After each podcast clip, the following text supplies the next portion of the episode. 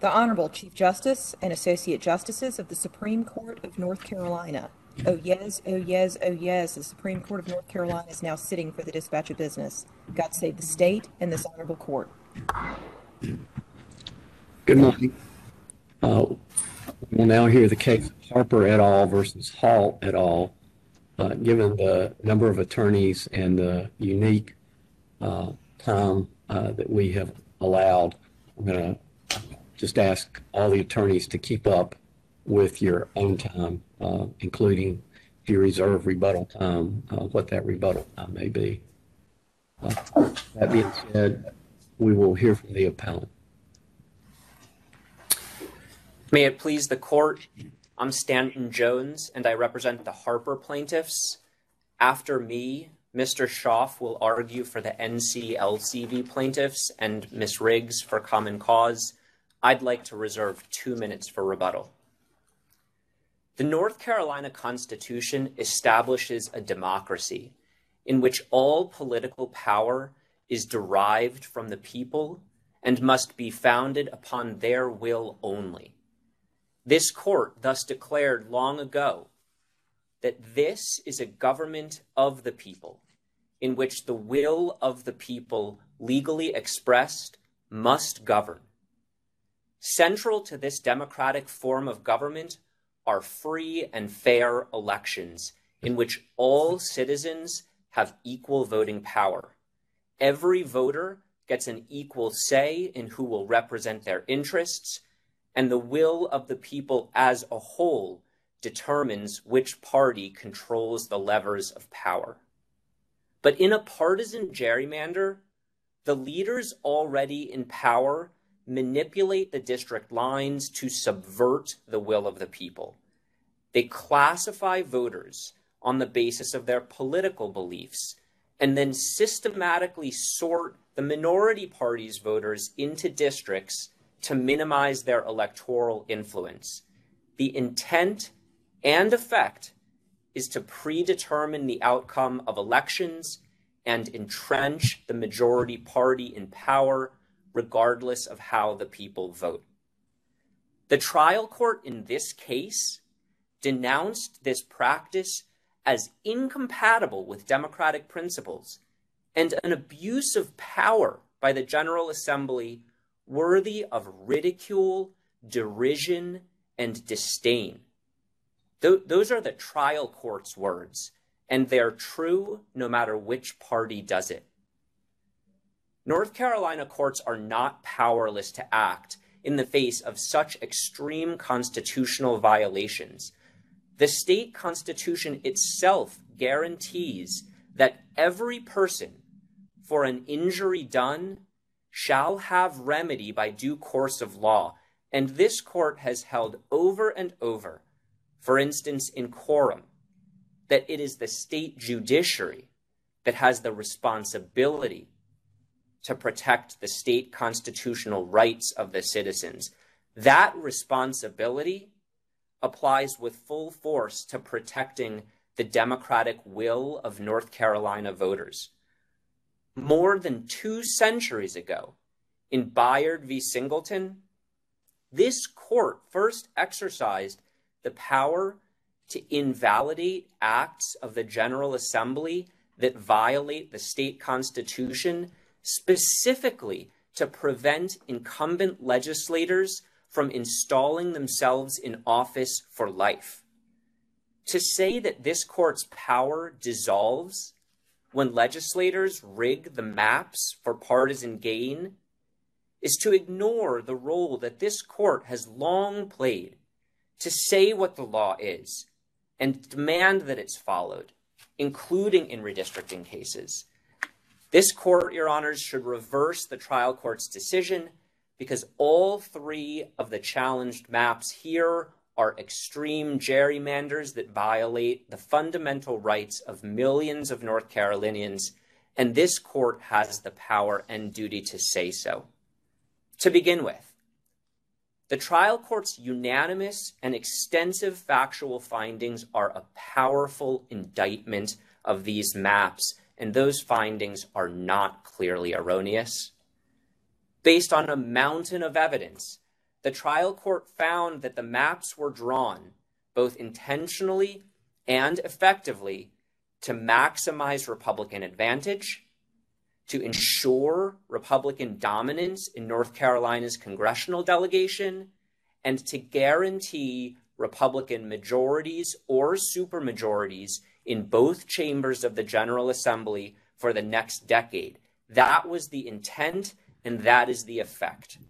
Do, The do you court agree that- found- do you agree that um, it's uh, okay for a assembly to take some some interest into account in redistricting?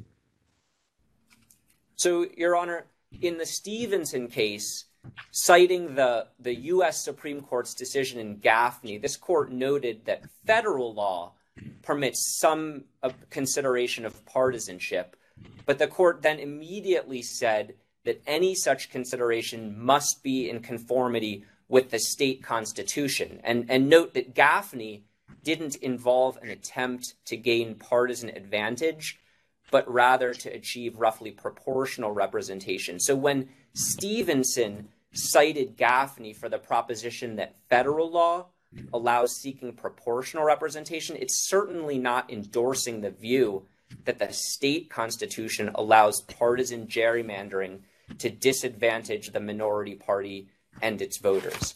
Do, do Our you position is agree that uh, it's okay for there to be some partisan consideration? So, at least under federal law, the, the, uh, under Gaffney, the legislature would be permitted to consider partisanship at least for some purposes. Our position, Your Honor, is that when the General Assembly draws the maps with partisan intent to establish partisan advantage, and the effects of that partisan bias is in fact to uh, to advantage the majority party that that violates provisions of the state constitution. And you here, believe- Your Honor, believe- Do you believe that there is a fairness requirement in the state constitution? Your Honor, the, the trial court correctly said that our claims and our uh, experts' methodologies are not based on any general notions of fairness. It is certainly unfair. It is fundamentally unfair for legislators to rig the maps to dilute the electoral influence and voting power of North Carolina voters. But our claims are not based um, and our experts' methodologies were not based on general notions of fairness or proportional representation. They were based on conclusive proof and the trial court's findings in this case that these maps were intentionally drawn to maximize advantage for Republicans, to dilute the voting power of North Carolina's voting pa- uh, Democrats, and that that is the effect of these maps. Did any of your Your Honor, experts use, did any of your experts use um, uh, statewide uh, votes in legislative races, or did all the experts use statewide votes in uh, uh, other races? To measure the partisanship of both the enacted maps and also the experts' simulated nonpartisan maps, all of the experts on both sides, ours and the legislative defendants expert, use statewide elections, and that's consistent with the uniform practice of political scientists across the country. There's extensive peer reviewed literature explaining why uh, political scientists use statewide elections to measure the partisanship of districting maps. And as I say, that's what legislative defendants expert did as well. Do you agree that each election has multiple factors that go into how people choose to vote?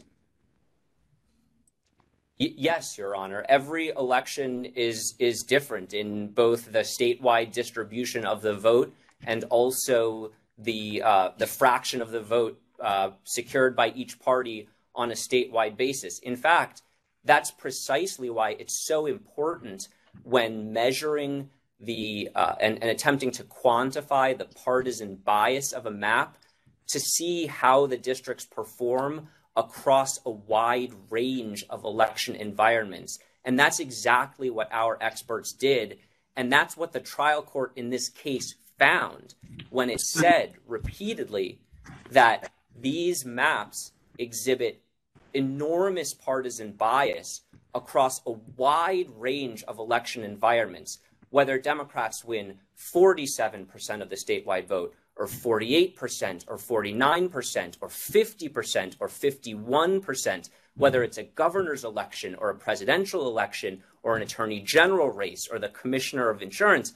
In all of those situations, all of the experts' analysis, ours and the legislative defendant's own expert, uh, shows that these maps consistently exhibit enormous pro Republican bias. Did, did, any of your experts utilize all of the elections uh, statewide since 2012? Uh, Dr. Our, our, expert, Dr. Mattingly, measured the partisanship of the enacted map and his roughly 80,000 simulated maps using 16 statewide elections that I believe date back to at least 2012. Yes, uh, 26 since, since 2016. Uh, the legislative defendants expert, Dr. Barber, uh, used 11 statewide elections dating back. And, and what's so notable about this, Your Honor, and the trial court noted this as well, both our experts and the legislative defendants expert, regardless of which specific prior statewide elections they used, or whether they used an index or composite of multiple elections, all of their analyses show the same thing. These maps were intentionally drawn to maximize Republican advantage, and they have that effect in ensuring, in predetermining election outcomes to ensure that Republicans win more seats in both chambers of the General Assembly and in North Carolina's congressional delegation than they would win under virtually any nonpartisan map. So there were 67 statewide elections since 2012. Uh, Republicans won 39 of those, which would be 58.2%. Uh, did anyone, any of your experts take that into account? No, no, Your Honor, and and I would point out that many of those elections were incredibly close. Um, if if Republicans or Democrats win an election by uh, less than a percentage point, that's going to be very significant for measuring the partisanship of the districts. Your Honor, the, the court here, the trial court. Counsel, getting back to my earlier question with how uh, local uh, legislative uh, races have multiple factors. Um, isn't it true that in the local races, the state house and state senate, uh, just by nature of the smaller electorates, individuals have a much clearer understanding of the nature of the candidates.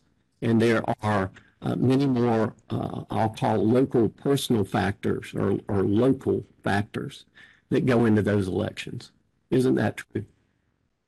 Sure, sure, Your Honor. And, and I think the trial court heard all about this at trial and found, based on all of the evidence, including our experts' analysis and the legislative defendant's expert analysis, that these districts consistently across all three of these maps were deliberately drawn to ignore the votes of the people within each district and ensure that Republicans win more seats than they would under any nonpartisan map. Those were the trial court's unanimous factual findings. Isn't it very difficult to predict the outcome of an election? For example, in 2008, uh, the maps were clearly drawn with Democrat partisan intent, and the 2008 election produced uh, uh, 30 uh, Democrat senators versus 20 Republican, uh, the same uh, margin of Democrat control in the House.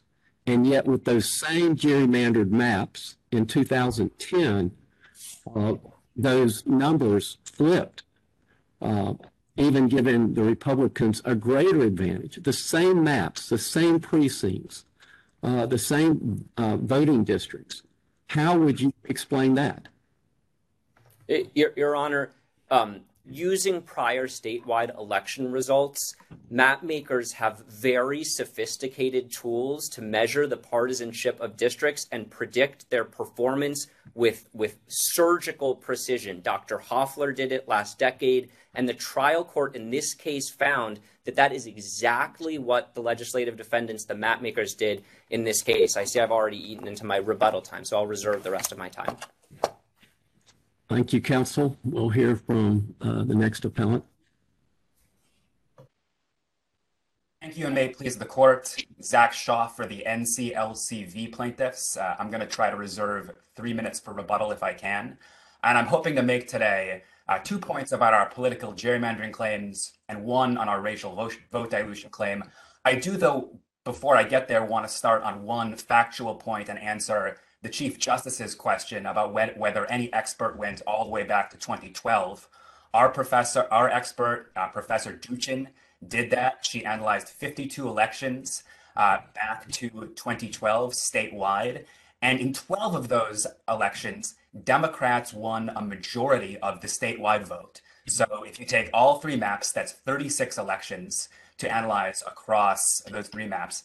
And in all 36 of those elections, the enacted plans would deliver a majority of the seats to Republican candidates every time in every chamber. And in none of those, uh, where uh, so long as the margin of victory was within six points, uh, would Democrats obtain a majority in any chamber. That is a severe uh, partisan skew that, as the trial court found, uh, prevents the majority of the people from controlling the General Assembly, even when uh, Democratic candidates clearly obtain majority support. But the place I'd like to proportionality. How are you not arguing now for proportionality? It's it's not a proportionality argument, Your Honor. Uh, proportionality, proportional representation says that if a party gets, you know, 52% of the votes, it should get 52% of the seats. That's not our argument. Our argument is grounded on the fundamental principle set forth in Section 2 of the Declaration of Rights that uh, government is founded on the will of the people alone, and that when you have maps that systematically prevent uh, a party that wins a majority of votes from obtaining a majority of seats, uh, it, it thwarts that basic principle. Um, the place where I say, why can't you say that the will of the people is established by the precise language of the Constitution, and that the precise language of the Constitution in Article Two uh, gives the General Assembly the authority to redistrict, and it sets out the objective standards that are to be used. Why isn't that the will of the people? So, uh, Your Honor, I think that goes to exactly the, the place that I wanted to hit, which is the political question doctrine, and in particular, whether this is an issue that by the Constitution's text has been vested in the General Assembly's exclusive, unreviewable discretion. And we submit the answer to that is no, and that the Stephenson case makes clear that the answer is no. It holds that that very same districting authority in Article 2, Sections 3 and 5, uh, is limited by the Equal Protection Clause. And what that case says is that it is, quote, well within the power of the judiciary of a state to require valid reapportionment or to formulate a valid redistricting plan. And the Cooper case, uh, we'd submit, shows why Stephenson answered that question the way it did. So, what Cooper explains is that when you have a dispute that turns on a conflict between competing constitutional provisions, those disputes raise questions of interpretation, uh, not political questions and not policy disputes. That described the Stephenson case, and we submit that it describes this case too. So, yes, the General Assembly does have authority to draw districts in Article 2, but if the General Assembly exercises that authority to entrench itself in power, no matter the will of the people, other constitutional provisions come to the fore. So that includes the so what would you say is the, the standard that a General Assembly must follow? What criteria is to be used in drawing districts? So obviously the Constitution sets forth a number of criteria, but the one that we focus on here is the same one that uh, Mr. Jones started with, the principle from the Lattimore case, which is that you ask whether the will of the people, the majority, legally expressed, is governing, or whether you have a map that's instead systematically preventing a party whose candidates win a majority of votes from obtaining a majority of seats. And on this question about whether there's a judicially manageable standard, I, I, guess the, the other place I would start is to say that a holding. So let me be clear. So you're advising the General Assembly. And what you're telling the General Assembly is precisely what? What, what criteria should the General Assembly use in redistricting? Uh, you know, put them off precisely what you believe needs to be done. Well, of course, you know, just just to be precise, we're not here to tell the General Assembly what they should or shouldn't do or should or shouldn't consider. But the legal standard that we're invoking here. With that, the court has got to have a clear standard that we give the General Assembly that frankly gives the General Assembly a safe harbor. We did it this way, and therefore we have complied with the Constitution. Otherwise, we're simply making it up. Should we use the 2019 trial court order as our go by with regard to what standards should be utilized?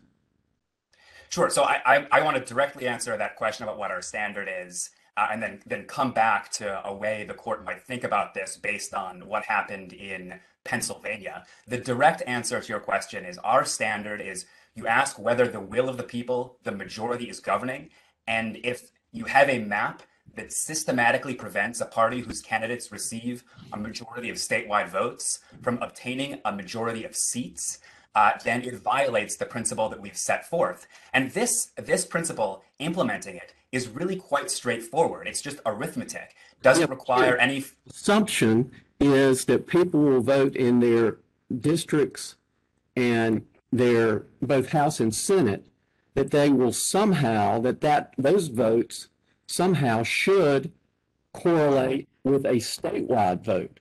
But why should we make that assumption? Your Honor, it's it's with respect, it's not an assumption. As Mr. Jones explained, this is something that's well established in the literature, and not just that, it's a principle that was applied by the legislative defendant's own expert, Dr. Barber, who took the same approach and said that this was a reasonable way of identifying whether a map uh, was a partisan gerrymander. Does it? Uh, are you talking about precision, or are you talking about just in general?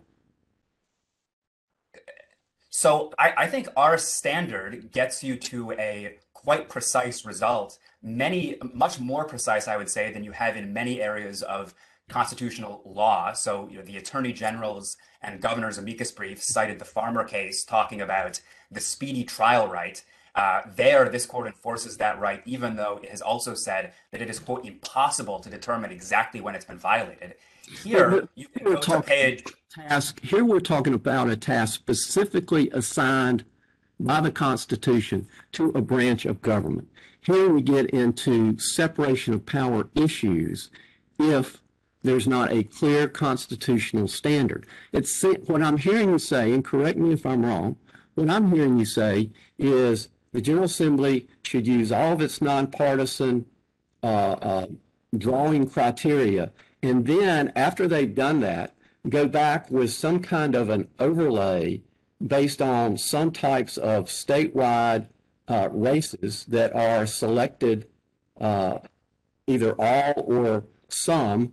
Uh, and, and based on that, if the maps as drawn based on nonpartisan criteria, if the maps as drawn uh, indicate uh, some type of uh, partisan advantage, then that's unconstitutional. Is that what you're saying? So, Your Honor, what I would say is that we do think that the General Assembly can and should look at election results. As Mr. Jones explained, the U.S. Supreme Court expressly approved that in the Gaffney versus Cummings case. And that is the only way we submit that you can answer the question that Section 2 of the Declaration of Rights asks and decide whether this is still a government that's founded on uh, the will of the people. Uh, and we have provided a very administrable standard to do that. You can look at page, I think it's 20. define proportionality for me. So, to be clear, again, we do not advocate for proportionality, but the definition I don't, I don't want to get caught up with semantics. So you tell me what you mean by proportionality.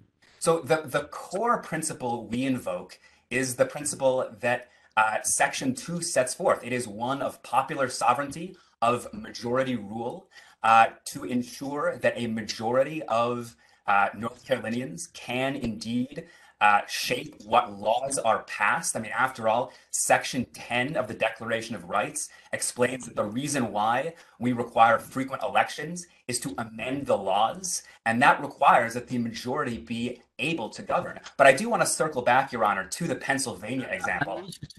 I need you to define proportionality. Well, so I I guess I have trouble defining proportionality for Your Honor, and I, I apologize for that because it's not a concept that we use in our argument, and it's not a concept that we uh, are advocating for. I do think proportional representation has a precise definition that says the, per- the percentage of seats that a party gets should precisely track its percentage of the vote. And you know that again is not our argument. Um, How is that different than the will of the people argument? Well, because our will of the people principle is one that says a majority of the people should generally be able uh, to elect a majority of the General Assembly, at least so long as that is feasible within the constraints of neutral traditional districting criteria. And we've shown here that you can get pretty, pretty fair within the context of those criteria. We have identified maps that we submitted into the record below that treat each party perfectly fairly in the congressional map and come pretty darn close in Senate and House. And so, you know, it is possible to vindicate, we think, the promise in Section 2. Uh, and what those maps show is how far the maps here depart for that, from that ideal when they deliver this- every close election. Mr. Schauf, let me make sure I understand something in the record before your time runs out. What did the trial court find with respect to the consistency with which the criteria, the neutral criteria, uh, were actually applied? So the, the trial court found that the, those neutral criteria were not consistently applied in the congressional map, for example. Uh, the map splits more counties than necessary, and it does so precisely to split voters uh, that would vote for Democrats in the state's three largest counties. And there are other criteria that the trial court found are only selectively applied. So, for example, there's a permissive criteria about giving weight to uh, municipal boundaries. And turns out the General Assembly uh, followed that criteria only when it would benefit the incumbent party and not when it would uh, benefit the other party, which I think goes to show that the skew here, as the trial court found, has nothing to do with political geography and has everything to do uh, with partisan gerrymandering. Um, and with that, I, uh, I would like to reserve the remainder of my time for rebuttal. Thank you, counsel. We'll hear from uh, the attorney for the next appellant. May it please the court, Mr. Chief Justice and Associate Justices, my name is Allison Riggs and I represent Plaintiff Common Cause. I'd like to reserve three minutes for rebuttal. When faced with the obligation to redraw North Carolina's legislative and congressional districts late last year, including an additional congressional district because of population change, the General Assembly, almost from the very beginning of the process, abdicated its duty to comply with the North Carolina Constitution and this court's precedent in Stephenson. The record before you demonstrates conclusively that the legislative majority act, acted to entrench itself, firewalling itself from uh, losing power, even if voter preferences dramatically changed. And they accomplished that in part by targeting Black districts in eastern North Carolina.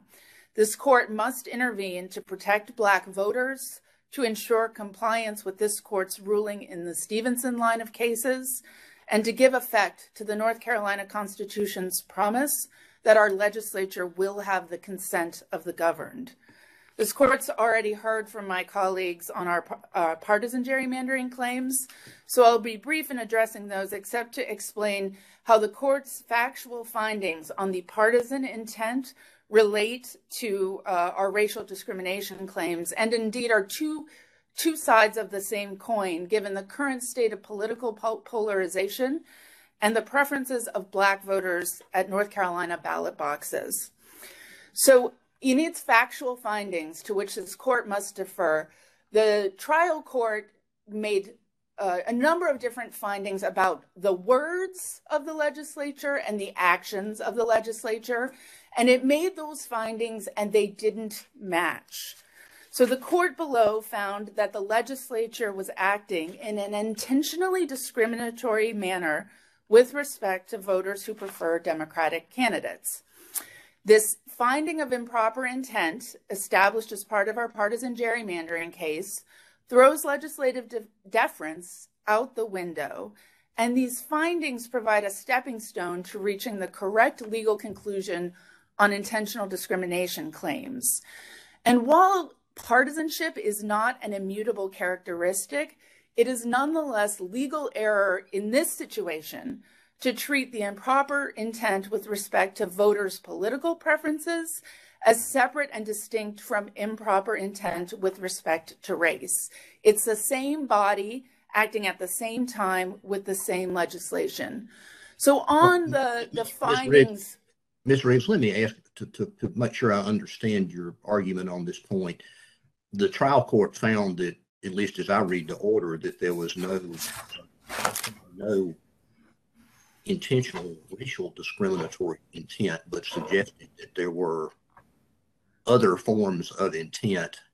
Uh, and if you read the earlier part of its order, that would uh, you would tend to infer that they were talking about partisan intent. Uh, is partisan intent, in your argument, a proxy for uh, racially discriminatory intent?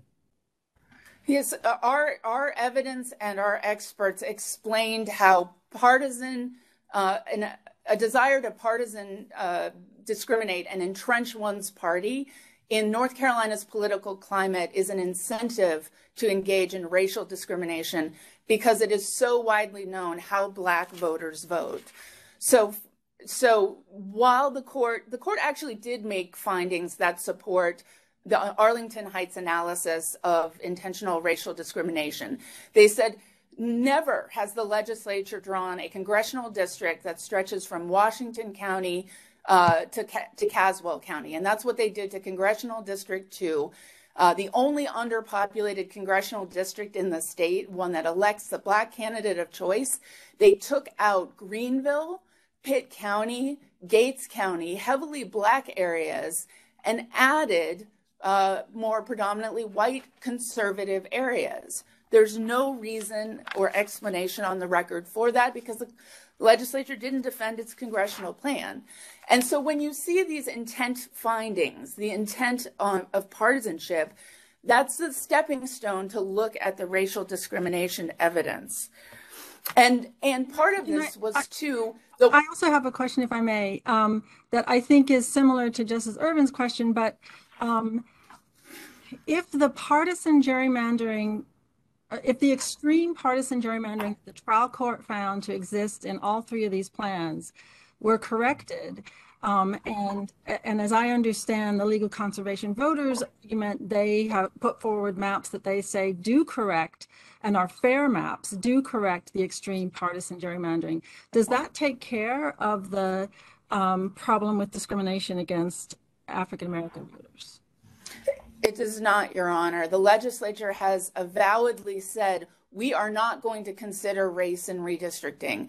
And they misread the Common Cause case from 2019 to say that race can't be considered at all. So, yes, while the League of Conservation voters have a, a map that did properly consider race, um, it would only be in that case, uh, in the imposition of that map. What this court needs to do in line with uh, our claims under the Declaratory Judgment Act and our intentional discrimination claims is vindicate, vindicate that Black voters in particular cannot be targeted in order to advance a partisan gerrymander. And to be clear, this legislature could not have enacted as extreme a partisan gerrymander had black districts in eastern North Carolina not been attacked. And let me give you an example of that. Senate District 1. The legislature admitted that it had two legal clustering choices. One was one, and they were told by by citizens, by the legislature, that one choice preserved the ability of black voters to elect their candidate of choice, um, and one did not. Uh, they were told this um, that that if they picked the the one that didn't, they would be draw they would be destroying a functional crossover district. And the United States Supreme Court in Bartlett v. Strickland said the intentional destruction of a functioning black crossover district violate can violate equal protection. So with Senate District 1, what the legislature did, despite evidence that there was legally significant racially polarized voting in a in the districts in, in the clusters they ended up picking, uh, despite knowing that there was a black incumbent, um, despite knowing that they'd be destroying a crossover district, they picked the cluster that um, where Senator Bazemore uh, is the incumbent. They picked the cluster that excluded Warren and Halifax County. Everyone in this state knows that those are heavily black counties. They exclude they they they picked the one that excluded that and added Dare. Again, everyone in the state knows the demographics of Dare County. And so by doing that, Before, they before picked a on, cluster. be- before you move on, I want to take up too much your time, but you're, in your brief, you discussed the fact that there was no attempt to make Voting Rights Act districts at the first stage process and, and no formal racial polarization study done.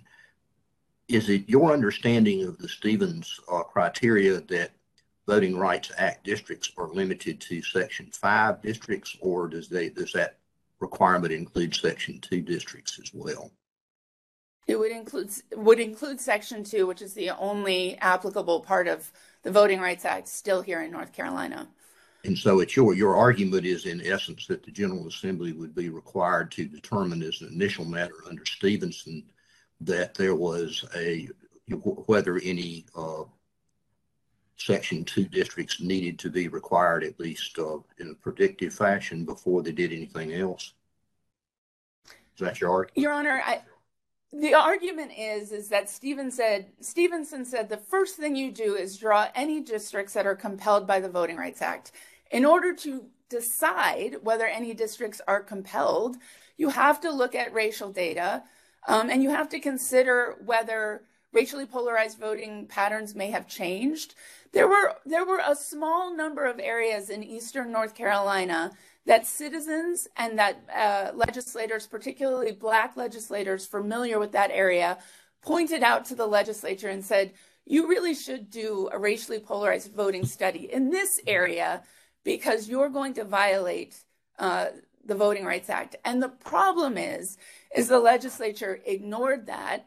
It ignored this court's explicit instructions of how to go about the redistricting process when it was talking about harmonizing the federal constitution and the state constitution and its many provisions. So this this failure to follow Stephenson really goes to and implicates um, the entire ruling of Stephenson. Stephenson and its criteria, including clustering, can't stand if the legislature is under no obligation to comply with the state supremacy clause from the very beginning. Um, excuse me. Is, isn't, it And Your true Honor- that- isn't it true that in uh, the 2019 case, uh, that the General Assembly had uh, considered racial uh, data in the invalid 2017 maps and uh, uh, basically uh, the trial court held and we didn't do anything on appeal that there that there was no evidence of racially polarized voting at that time. Any al- That's not correct. That's not what the court held. Uh, what the what the Covington court held in 2017 uh, was that in the areas in which the legislature employed its max black packing, um, that they hadn't demonstrated, despite pr- the predominant use of race, they hadn't demonstrated legally significant racially polarized voting. But that was based on 2010 census data and election data that is was started from 20 years ago. But- The legislature's duties. The Common Cause versus Lewis case. I, I, I'm sorry, Your Honor. Yes, I understand. And the Common Cause case, looking back, um, did not say that there's no uh, racially polarized voting. The Common Cause court told the pl- told the legislative defendants that they could draw VRA districts, but they'd have to have a good. They'd have to show that legally significant racially polarized voting. So that's been mischaracterized. Did- I'd like to reserve the. Okay. I'd like to reserve my, the balance. Thank you.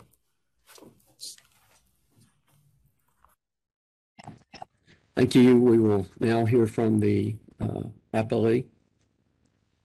May it please the court. Good morning, your honors and counsel. Kate McKnight for legislative defendants.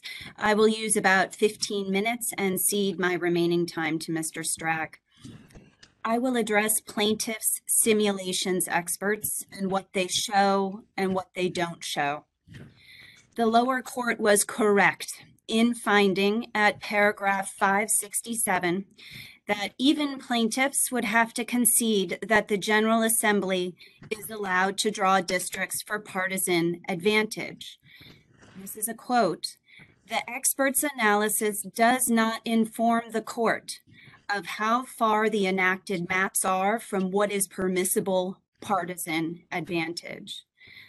The standard of review for plaintiffs to overturn that finding is clear error. And plaintiffs Oh, must show this Can I court. just ask you about that, the standard of review? Why isn't whether or not and how it is permissible under the state constitution to um, draw maps with a criteria of partisan advantage as opposed to partisan fairness? Why isn't that a question of law?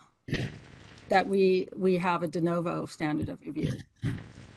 Well, Your Honor, I'm, I'm, I'm discussing here the standard of review of the court's finding about how, about a line between what partisan information and what partisan intent and lien is allowed and what partisan intent and lien is not allowed. Right, I understand that, but when you say is allowed, you mean as a constitutional matter under the North Carolina's constitutional provisions, the, the all elections shall be free, the uh, equal protection clause, the freedom of speech clause of our state constitution. What is allowed is a legal question, isn't it?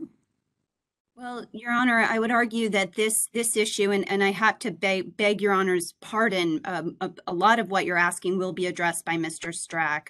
Uh, what I'm focused on is plaintiff simulations experts, their limitation, and the court's finding below. And I will, I will say again that that court's finding is subject to a clear error standard. Ms. McKnight, just so I can follow your argument, Sure. what was that fi- what is the finding that you're directing my attention to? Again, this order's got a little length to it and I haven't got it memorized. I understand, Your Honor. This is at paragraph 567 in the findings of fact. While I'm, while I'm finding that in my copy of the order, let me, let me ask you sort of a more basic question, which Sure. is, are the, um,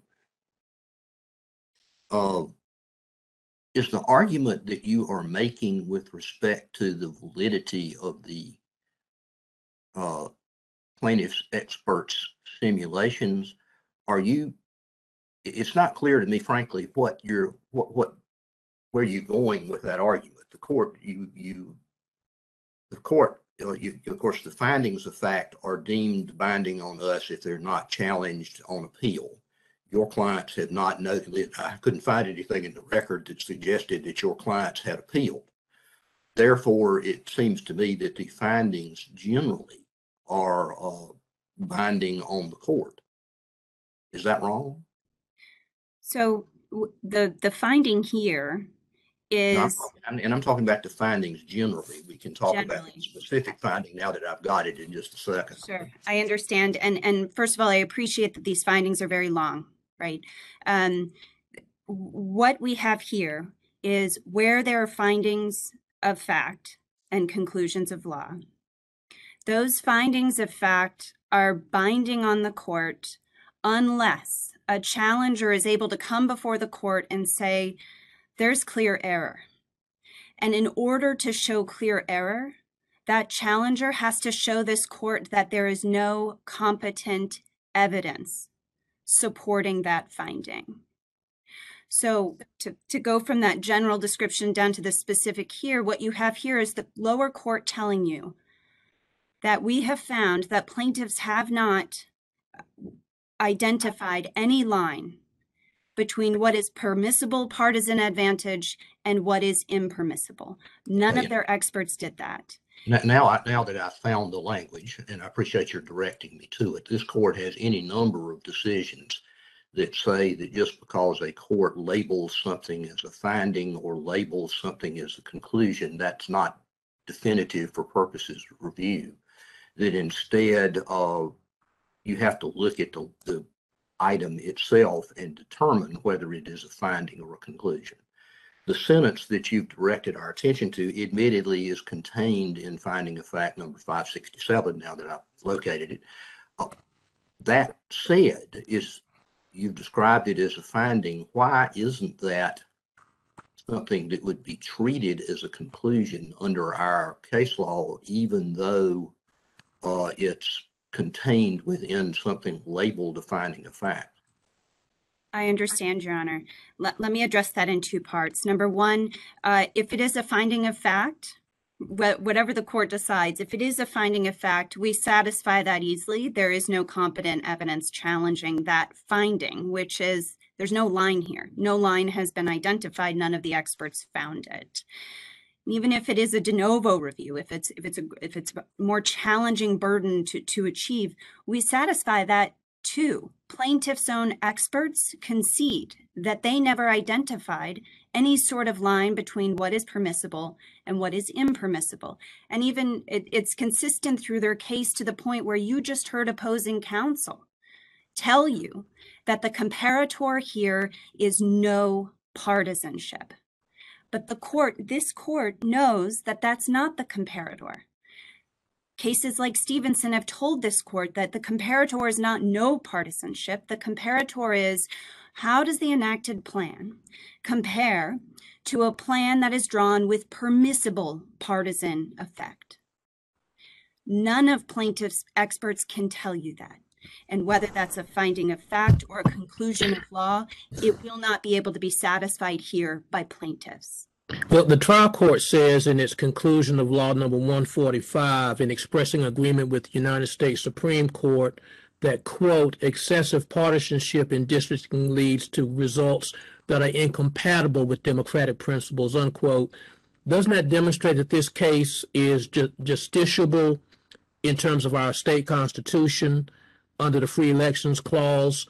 I draw this in terms of what you're saying about the fact that the experts have not shown that this was not appropriate, but under a justiciable standard, would not this not be considered to be one for our court?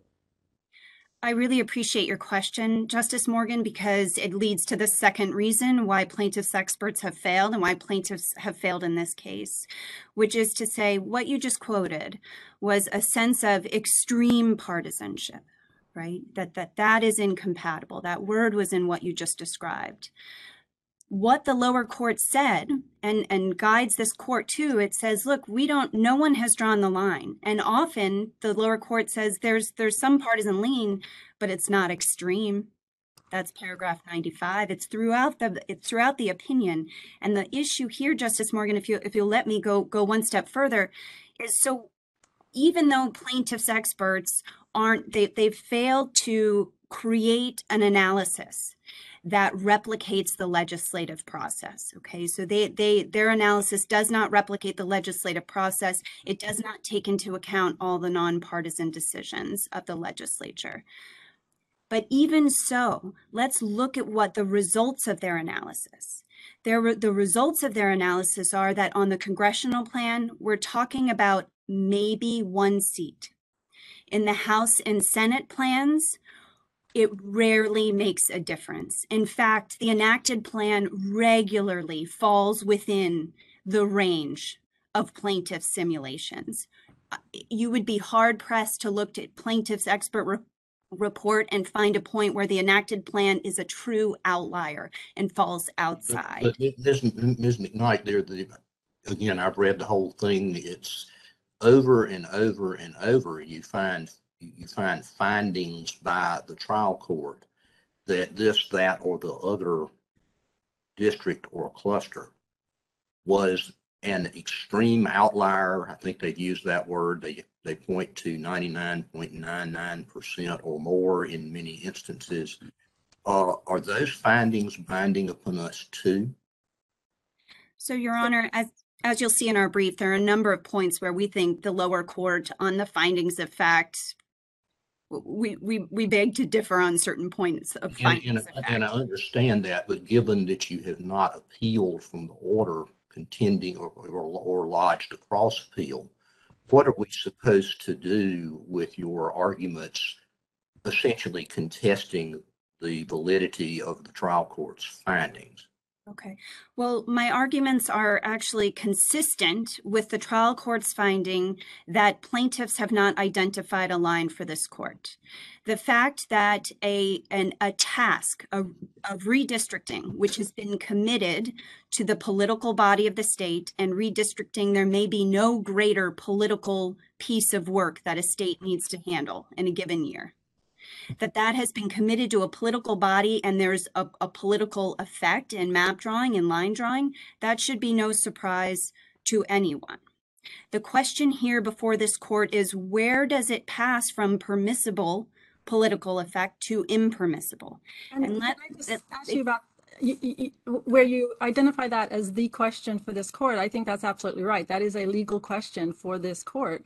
And as I read the parties' briefs, the, the appellant's briefs, they actually suggest a couple of different uh, bright line standards. Um, They, uh, uh, safe harbors that this court could adopt. Um, But the fact that there are multiple measures of um, partisan gerrymandering seems to me to be actually very similar to what courts have traditionally done for many, many years in the racial vote dilution context, where uh, initially, when in 1986, when the Gingles case was decided, um, there were two different ways of proving racially polarized voting um, extreme case analysis and um, ecological regression analysis. And courts courts allowed parties to use those different analyses to determine whether racially polarized voting was legally significant.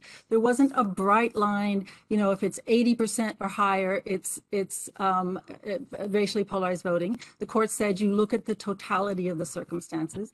And then as that litigation progressed, social political scientists found a third way, ecological inference analysis, and parties came to the courts uh, the way trial courts traditionally do and examined that scientific method and said, yes, that's a way to prove racially polarized voting as well. Why isn't that equally permissible and applicable in the partisan gerrymandering context where there are multiple ways of measuring the extent to which these plans are outliers and extreme partisan gerrymanders and courts trial courts can look at that evidence and and determine in the totality of the circumstances whether it rises to the level of a violation why isn't that acceptable Your Honor, I have very little time, so let me let me just offer that plaintiffs have not made any of those showings here. And that the results of the expert analysis here is not showing quote unquote extreme partisan outliers. And I, and I beg the court to look for a definition of extreme partisan gerrymander anywhere in case law, in the lower court's opinion. It will not find it, and it certainly will not find it from plaintiff's case. I need to make one final point, and, and that is in response to a question from Justice Ervin, who identified the 99.99% figure. Plaintiffs are fond of repeating the phrase 99.99%, but what the, the, the academic, the mathematician who came up with that figure claims is that no matter how he changed meaningful inputs to his computer program, the enacted plan still came out as this 99.999% outlier. Now, there's another theory when a computer analysis spits out the same result, no matter how many changes you make to meaningful substantive inputs. Maybe that analysis doesn't work. I cede the remainder of my time to Mr. Strach. Thank you, Your Honors.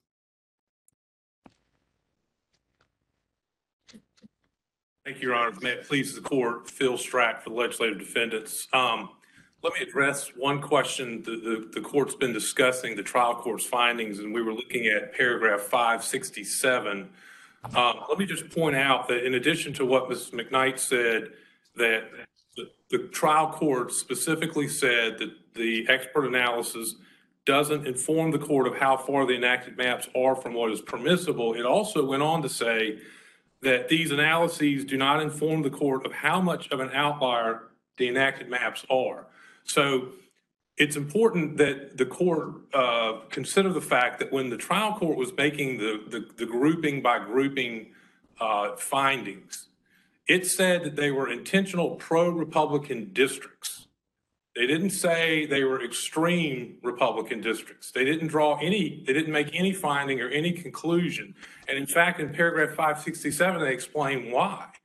That they couldn't, that they could not find a way to describe that.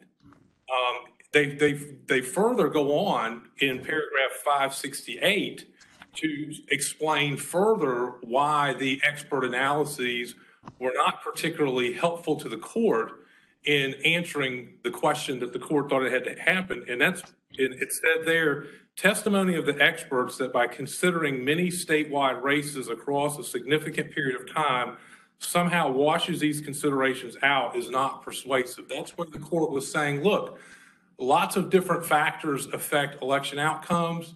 Uh, that we, we can't, that these, these simulations can't, you can't take the human element. They can't measure the human element. They're not satisfactory to do that. And so these two findings combined by the trial court completely undercut uh, the simula- simulation analyses by the plaintiff, and they demonstrate. Um, I'm sorry to interrupt you so early, but I have a question about that. There's been quite a bit of back and forth about um, finding number 567. Um, and I'm just wondering, why does it matter how far away from what is permissible um, these maps are if they prevent the will of the people from being carried out in accordance with section two? And if second, there is an articulable standard for the General Assembly to apply to create maps going forward. Your Honor, uh, the plaintiffs have not presented an articulable standard, and to say that um, the, the maps don't comply with the will of the people, we, we would re- respectfully submit that that's a circular argument. We, you, you, you don't know if they don't comply with the will of the people unless you know that they're, quote, extreme, because some permissible partisan intent is allowed. Where that skews away from the will of the people has to be defined. Now, this court could certainly take a stab at defining it, but our argument is, is that respectfully, that would be the court legislating, that would not be the court engaging in a judicial determination. But Remember, hasn't the trial court already done that to some extent, Mr. Strach? I'm looking at conclusion of law thirty-one, uh, in which the trial court said that to date, an appellate court in North Carolina has not examined the specific question of whether, quote, extreme partisan gerrymandering, unquote, is violative of our state constitution. Isn't that inferentially saying that the trial court, in reaching that kind of conclusion of law, has looked at its findings of fact and determined that extreme partisan gerrymandering does exist? No, Your Honor, I don't, I don't, read that finding to say that at all. I just read that finding to say that the court is pointing out that no court in North Carolina has addressed this or been able to answer the question. And so, It's not a finding, it's a conclusion of law, and the conclusion of law is based upon its findings of fact. And so in exploring whether or not there's extreme partisan gerrymandering, isn't it fair to look at that conclusion as drawing upon its findings of fact that there's extreme partisan gerrymandering that we have to consider? I don't believe so, Your Honor. I, I think the court was just simply n- noting or pointing out that no court in North Carolina has addressed this issue. And it didn't have an answer for the issue as, as, as it made clear in finding 567 and 568. So in, in order for this court, but Just to be clear, just to be clear on the no court question, you mean no appellate court? Because we, we've had uh, both the legislative and congressional maps redrawn after a trial court applied a standing, a standard of partisan gerrymandering. And we did have a federal district court in North Carolina that found congressional maps to be um, uh, partisan gerrymander. So, so you, you mean no appellate court has?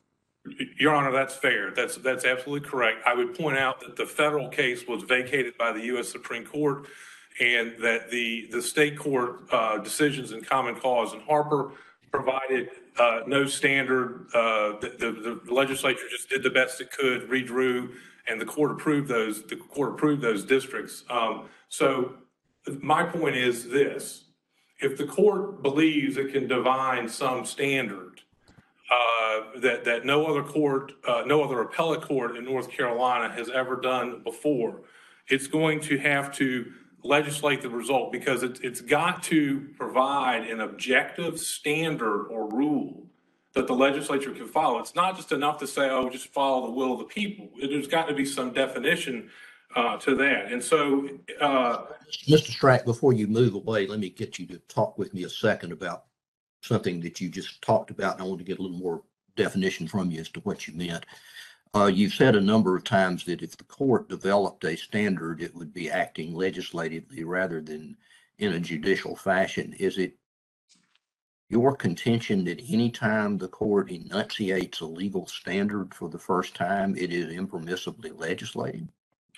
Uh, no, Your Honor, uh, n- not, not at all. But the, the nature of the beast that the court's dealing with now, these redistricting, the court's going to have to make several policy decisions that do not currently exist. It's literally going to have to create them out of whole cloth in a way that a legislature would normally do.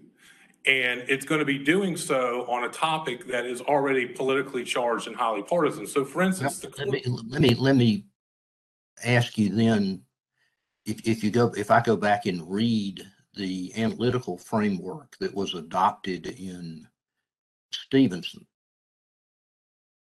uh, the court enunciated a, you know, enunciated a standard to try to reconcile a number of different considerations and came up with an, an analytical method for redistricting that uh, certainly didn't exist before that decision, I don't believe.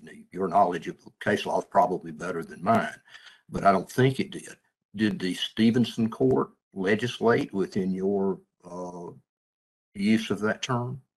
They did not, Your Honor, because there was a, there, there was a specific textual constitutional provision that already existed that gave the court the authority to make the decision that they made there. In that decision, they were simply saying, how do we take, reconcile this specific provision with federal law? And they came up with a set of objective rules to, to do that. And so, no, they were not legislating. That was judicial interpretation of how do we harmonize state law with federal law. That's not what this court would be doing here. Assuming, excuse me, I'm sorry, I interrupted you. Let, let me, let me let you finish first.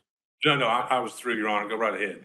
I, I I apologize. I uh, uh, wanted to let you finish, but at any rate, if, if we were to conclude, contrary to your argument, that one of the constitutional provisions that the plaintiffs have relied on, let's just pick the, the free elections clause, since it's the first one in most of their list.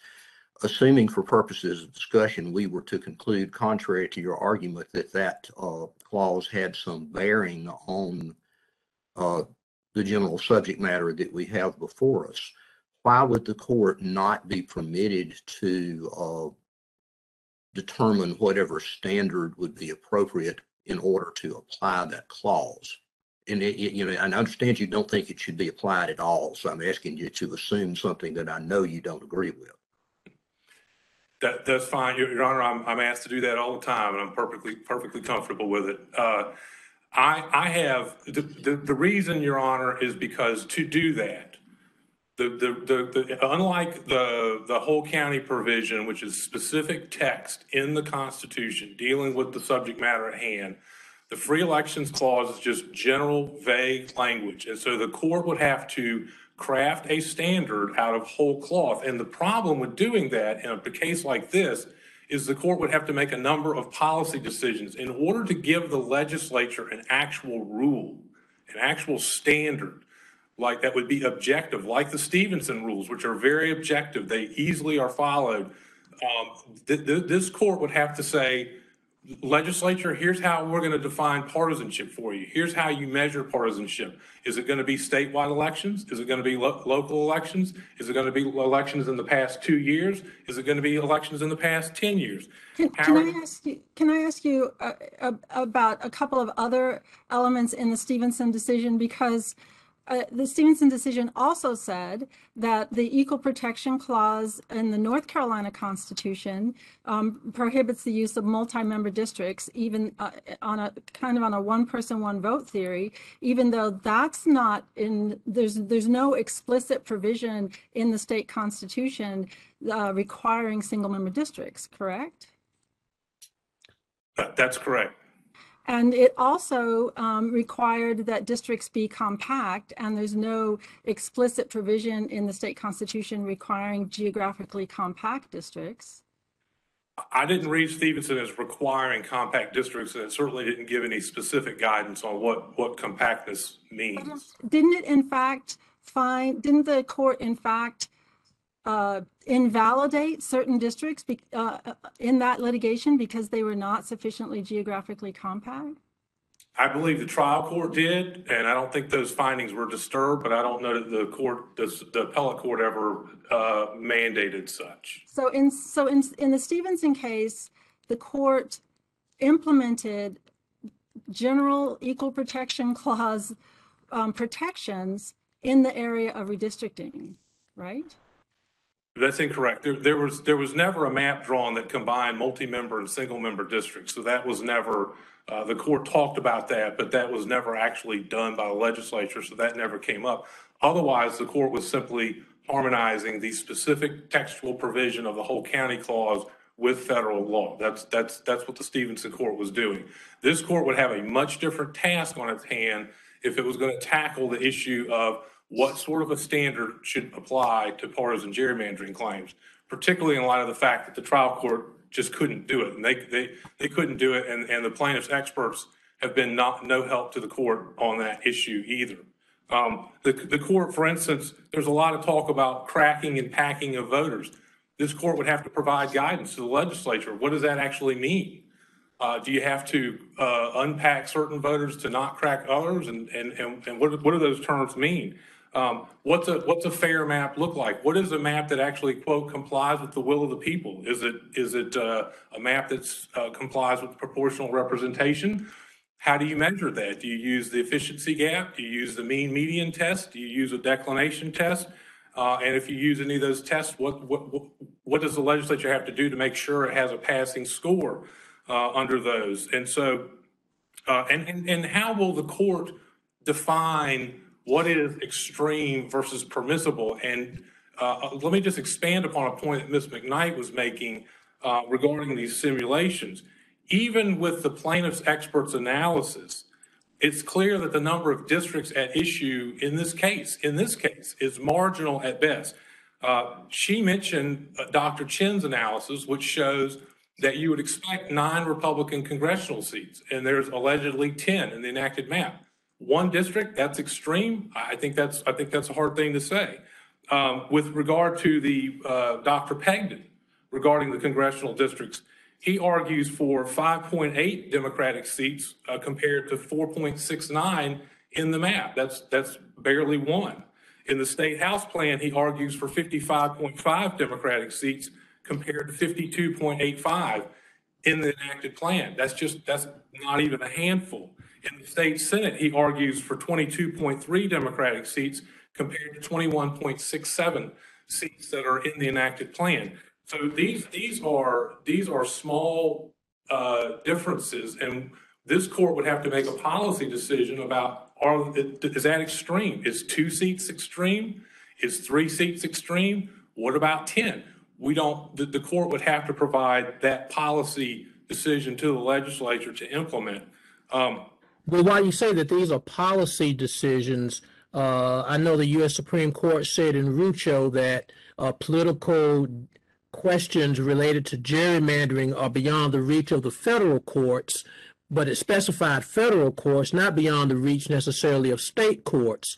So, in the sense of looking at our North Carolina Constitution, doesn't the Constitution, as we are to interpret it as a court, allow us to be able to go into this aspect in terms of looking at the free election clause and some of the other matters that are invoked uh, by this case and operate, albeit you couch it in terms of policy, we couch it in terms of looking at the constitutionality of it all.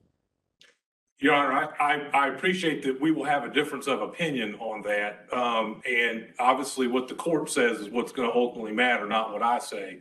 But it's our opinion respectfully that the court would be engaging in policymaking. And it's, you mentioned Rucho, and it's important to note when, when, the, when the, when the, uh, Rucho case said, hey, state constitutions may have something to say about this, they pointed to two different things.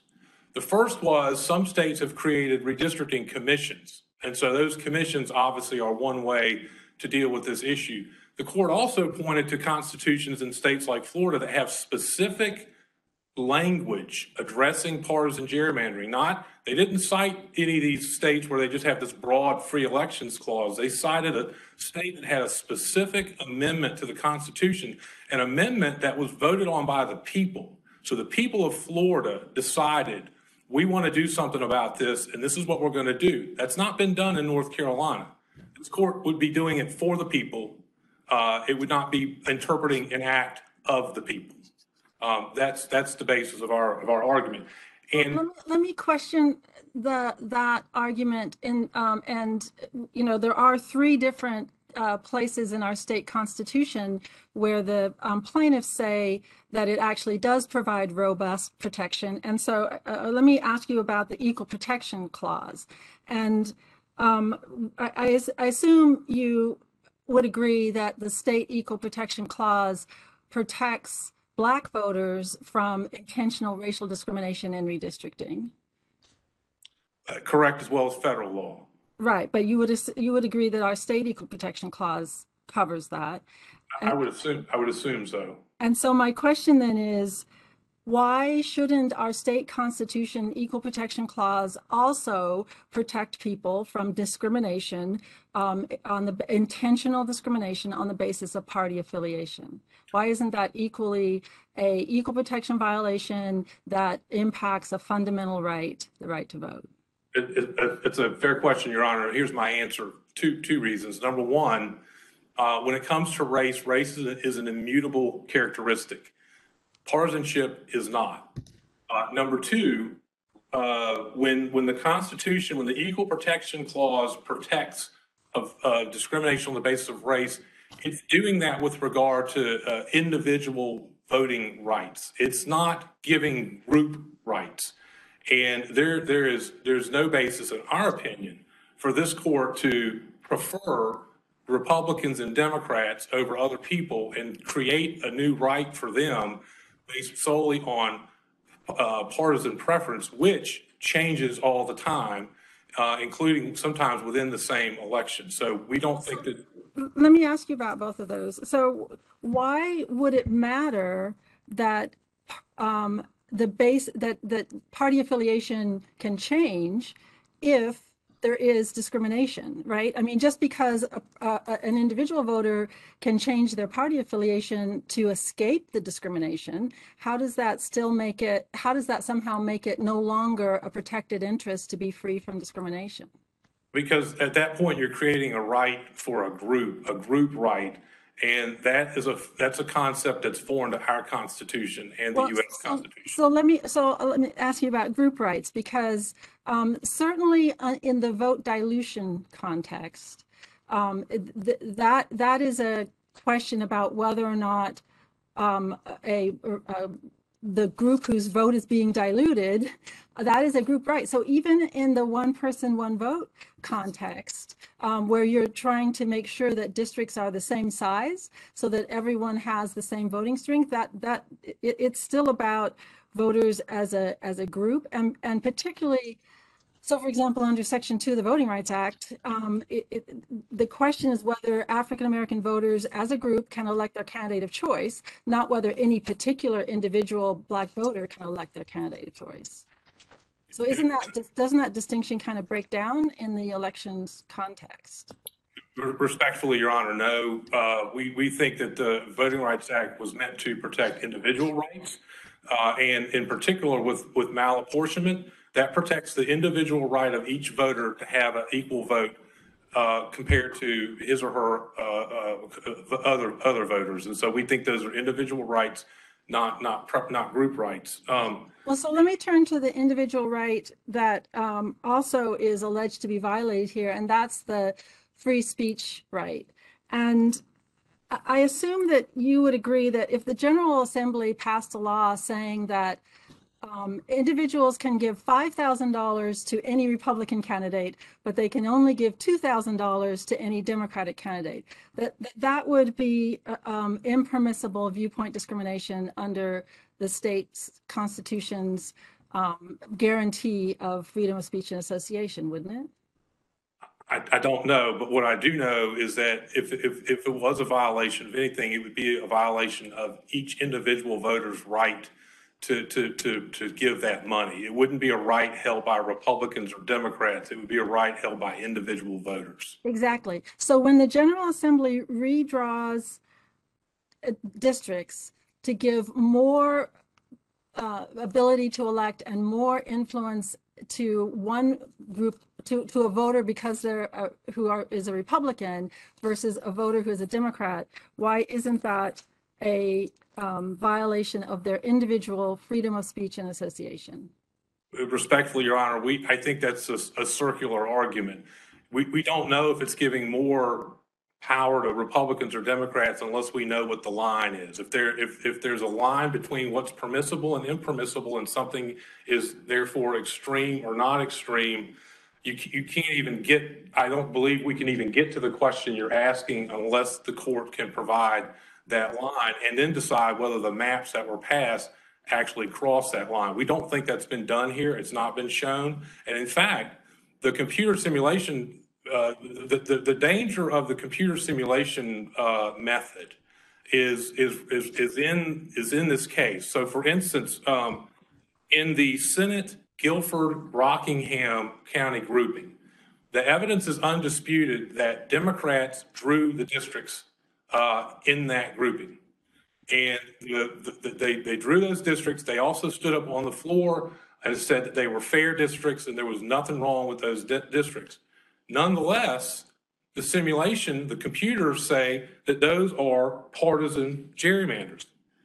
How can that be true? That can't be true. How can it be true that uh, districts drawn by Democrats are allegedly pro Republican gerrymanders? Just because the computer says it, it, the computer can't measure the human element. The computer doesn't know that Democrats drew those districts. It can't distinguish or tell uh, and, and, and, assess the human element of that. And that's what the trial court was saying. They were saying, look, you, you can't take the human element out of this. These this this mathematical stuff doesn't get it done. And in our opinion, the simulations are not ready for prime time. They, they can't, they can't help the court figure out how to deal with the human element of redistricting versus uh, the, the, the, the, political element of, of redistricting. In the, in the Senate Cumberland Moore grouping, um, the districts that were drawn by NCLCV, which are of course a plaintiff in this case, uh, are identical are identical to the enacted maps.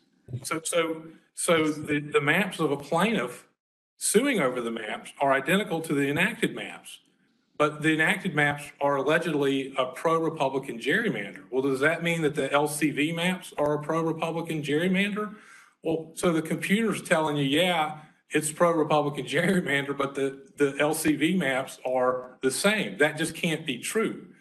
the, the computer simulations are going to lead the court uh, down a down a bad down a bad path. The same is true in the Iredell Mecklenburg Senate grouping. Uh, they challenged Senate District 37 as an extreme partisan gerrymander. Uh, but the NCLCV map is nearly identical to the enacted map. And so they were trying to draw a pro-Republican uh, gerrymander. I just, I don't think that's obviously, that's not the, that's not the case. And there are ex- example after example all over the map where these things occur. And so uh, the, the, the court would, would do well, we think, not to rely on these simulations that produce absurd results that can't be true because they can't measure the human element. Well, in discounting the, uh, the simulations and elevating the, the human element, uh, that takes me back to the, the common cause uh, argument uh, through Ms. Riggs. Uh, the human element would have the identification that uh, black voters primarily have been associated with one political party. And yet I've heard the representation made by the defendants that it just so happens that uh, the way that the uh, legislature drew lines, that it was not based on race, it was based on uh, political uh, parties that the legislature had a right to do that. Uh, how do we, on one hand, disassociate the human element as you want us to do on the simulations, but on the other hand, not disassociate the human element as to black voters as to the political opportunity for the legislature to draw the lines? Well, Your Honor, uh, the, the, there's been no there's been no violation shown uh, uh on any racial theory. Uh, certainly, the trial court didn't accept it. Uh, there was no racial data used, so it was not possible to, to, to discriminate against minorities without that data. And the legislature didn't use political data either. They used neutral criteria, which they talked about and they testified about uh, that the trial court lays out in its opinion. And so they, they Well, didn't, they, they certainly didn't use Mr. partisan. Strach, Mr. Strach, before you go on with there, it didn't, it, it seemed to me there were numerous findings in the, uh, uh, the order at various points that these neutral criteria were not in fact followed on a consistent basis. That, uh, i- is that a misreading of the order? I think it, uh, it certainly, certainly in part, yes, Your Honor. I, I, I'm- glad you brought that up because I wanted to mention that. There was a, there was an allegation that, uh, the, uh, they used municipal lines where they, uh, you know, supposedly where they benefited them and where they didn't. There's, there's actually a more nuanced point to that. The Senate consistently used municipal lines to draw districts, and I think the trial court so found. In the House, they followed municipal lines except where they were copying districts that prior courts had approved. And so But is- there was is- some, Is it not, is it not also true that there is a finding in the order that the municipal boundary criteria was, was applied in an inconsistent fashion? I believe that it's fair to say that's what the finding says. I believe the, I believe the, the, the nuance behind that finding is that in the House, because they were drawing districts that were approved by prior courts, those districts didn't always follow municipal lines. And the court, trial court recognized that in the House that they often did follow prior court-approved districts, which We are, we are, we are bound, of course, by the trial court's finding whether, uh, one party or the other thinks that the finding was a fair representation of the evidence, aren't we? Uh, Yes, Your Honor, but all I'm saying is there's more nuance behind that finding. And if I had time to go into the opinion, I would try to dig that out. But I'm just saying there's more nuance behind that finding. And what's interesting uh, is that the, the districts that were approved by the court in common cause that were basically almost nearly identical, copied over this time, those are being challenged as partisan gerrymanders because the simulations say so. Again, it doesn't make any sense. So our, our concern, Your Honor, is that these simulations, this computer evidence, which is really all the plaintiffs have, that's all they have. There's no direct evidence of anything. They rely on the simulations, that they are alluring on the surface, but they are destined to cause this court more problems than they can solve. And how do we know that? Because in our opinion, respectfully, the damage to this court has already begun. The mere possibility that this court may strike down the redistricting plans has already led some in the public to start treating the court like a legislature, not a court. Some groups are literally running ads lobbying this court to throw out the enacted districts. In a CBS News article posted January 25th, Meredith College political science professor David McLennan made this observation about the situation. What we're all experiencing, this is a quote, is the increased emphasis on the courts as being a political operation. The courts are seen as partisan as the legislature and the executive branch. So I think people are just approaching the court system so differently. They're talking about court cases as if they were bills in the legislature. Mr. Strach, isn't our obligation to read the state constitution and give effect to its provisions, whatever the public may or may not think about that? Your Honor, uh, the, the, we don't believe that those provisions address partisan gerrymandering. And apparently, there are members of the public that think that if this court does, uh, that, that, that that won't be fair either. And so uh, the, the court has. Why, why is that a valid consideration for us? The court, the court has an obligation, Your Honor, uh, to, to interpret the law as it's written. And it also has an obligation to protect the reputation of the court. And it's clear that already people, because of the even the existence of this case, people are already beginning to uh, review the court as another partisan actor on a partisan stage. And this court has the ability to make sure that that doesn't happen. And nothing in the Constitution. Thank you, Mr. Strach. I'm afraid your time has expired. Thank you, Mr. Chief, Mr. Chief Justice. We'll hear rebuttal. Thank you, Your Honor. Two quick points. First, on the trial court's factual findings subject to clear error review, I'll rever- refer this court to paragraphs 115 to 566 of the decision that find extreme partisan intent and effect consistently across all three maps. Paragraph 140 finds as many as four congressional seats shifted. Paragraph 142 on the House and Senate maps is important.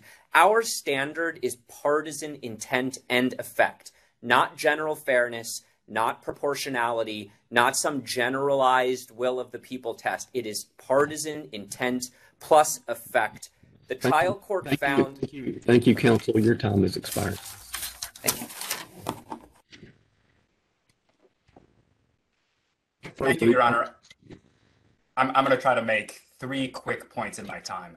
First, again, nobody here on the plaintiff side contends, um, as proportional representation would require, that when Democrats win 53% of the vote statewide, they should get 53% of the seats. That's proportional representation. But a party that routinely wins 53% of the votes statewide should not be systematically condemned to minority status. That's the injury we complain of here. It is the systematic destruction of majority rule. And that, by the way, is also the test we think this court and the General Assembly should apply going forward that the party that wins more votes should have at least a fighting chance to win most of the seats. And by the way, that is much the same as what the Pennsylvania Supreme Court did under its own free elections clause, where it held that, quote, all voters should have an equal opportunity to translate their votes into representation. And it, it applied that. I, I, I hate to interrupt you in rebuttal, but that's a free and fair election clause, correct? Uh, that is true, but both clauses derive from the 1689 English Bill of Rights, which referred to only three elections and was. We have free, we don't have fair. They have free and fair, correct? Uh, that is true, but this court also has the Equal Protection Clause, which Stephenson interpreted to require substantially equal voting power, substantially equal legislative representation, and equal representational influence. So we think you get to the same place. And the other point I want to make is that the differences between the enacted plans and that kind of fair map are not small. We've identified this via our demonstrative, demonstrative maps below. And if you look at the histograms created by uh, using the ensembles and methods of the legislative defendant's own expert, Dr. Barber. This is page uh, 30 and 31 of our brief. You see the difference is three congressional seats, that's 21%, four Senate seats, that's 8%, seven House seats, that's 6%. And these maps, by the way, better comply with traditional districting criteria like compactness and the like. Uh, the last point I want to make is that this court really is uh, the only check here. Elections can't provide a check, the governor can't provide a check, amendments aren't available, and it will only get worse if this court gives the General Assembly a blank check. Thank you. Thank you, Your counsel. Further rebuttal.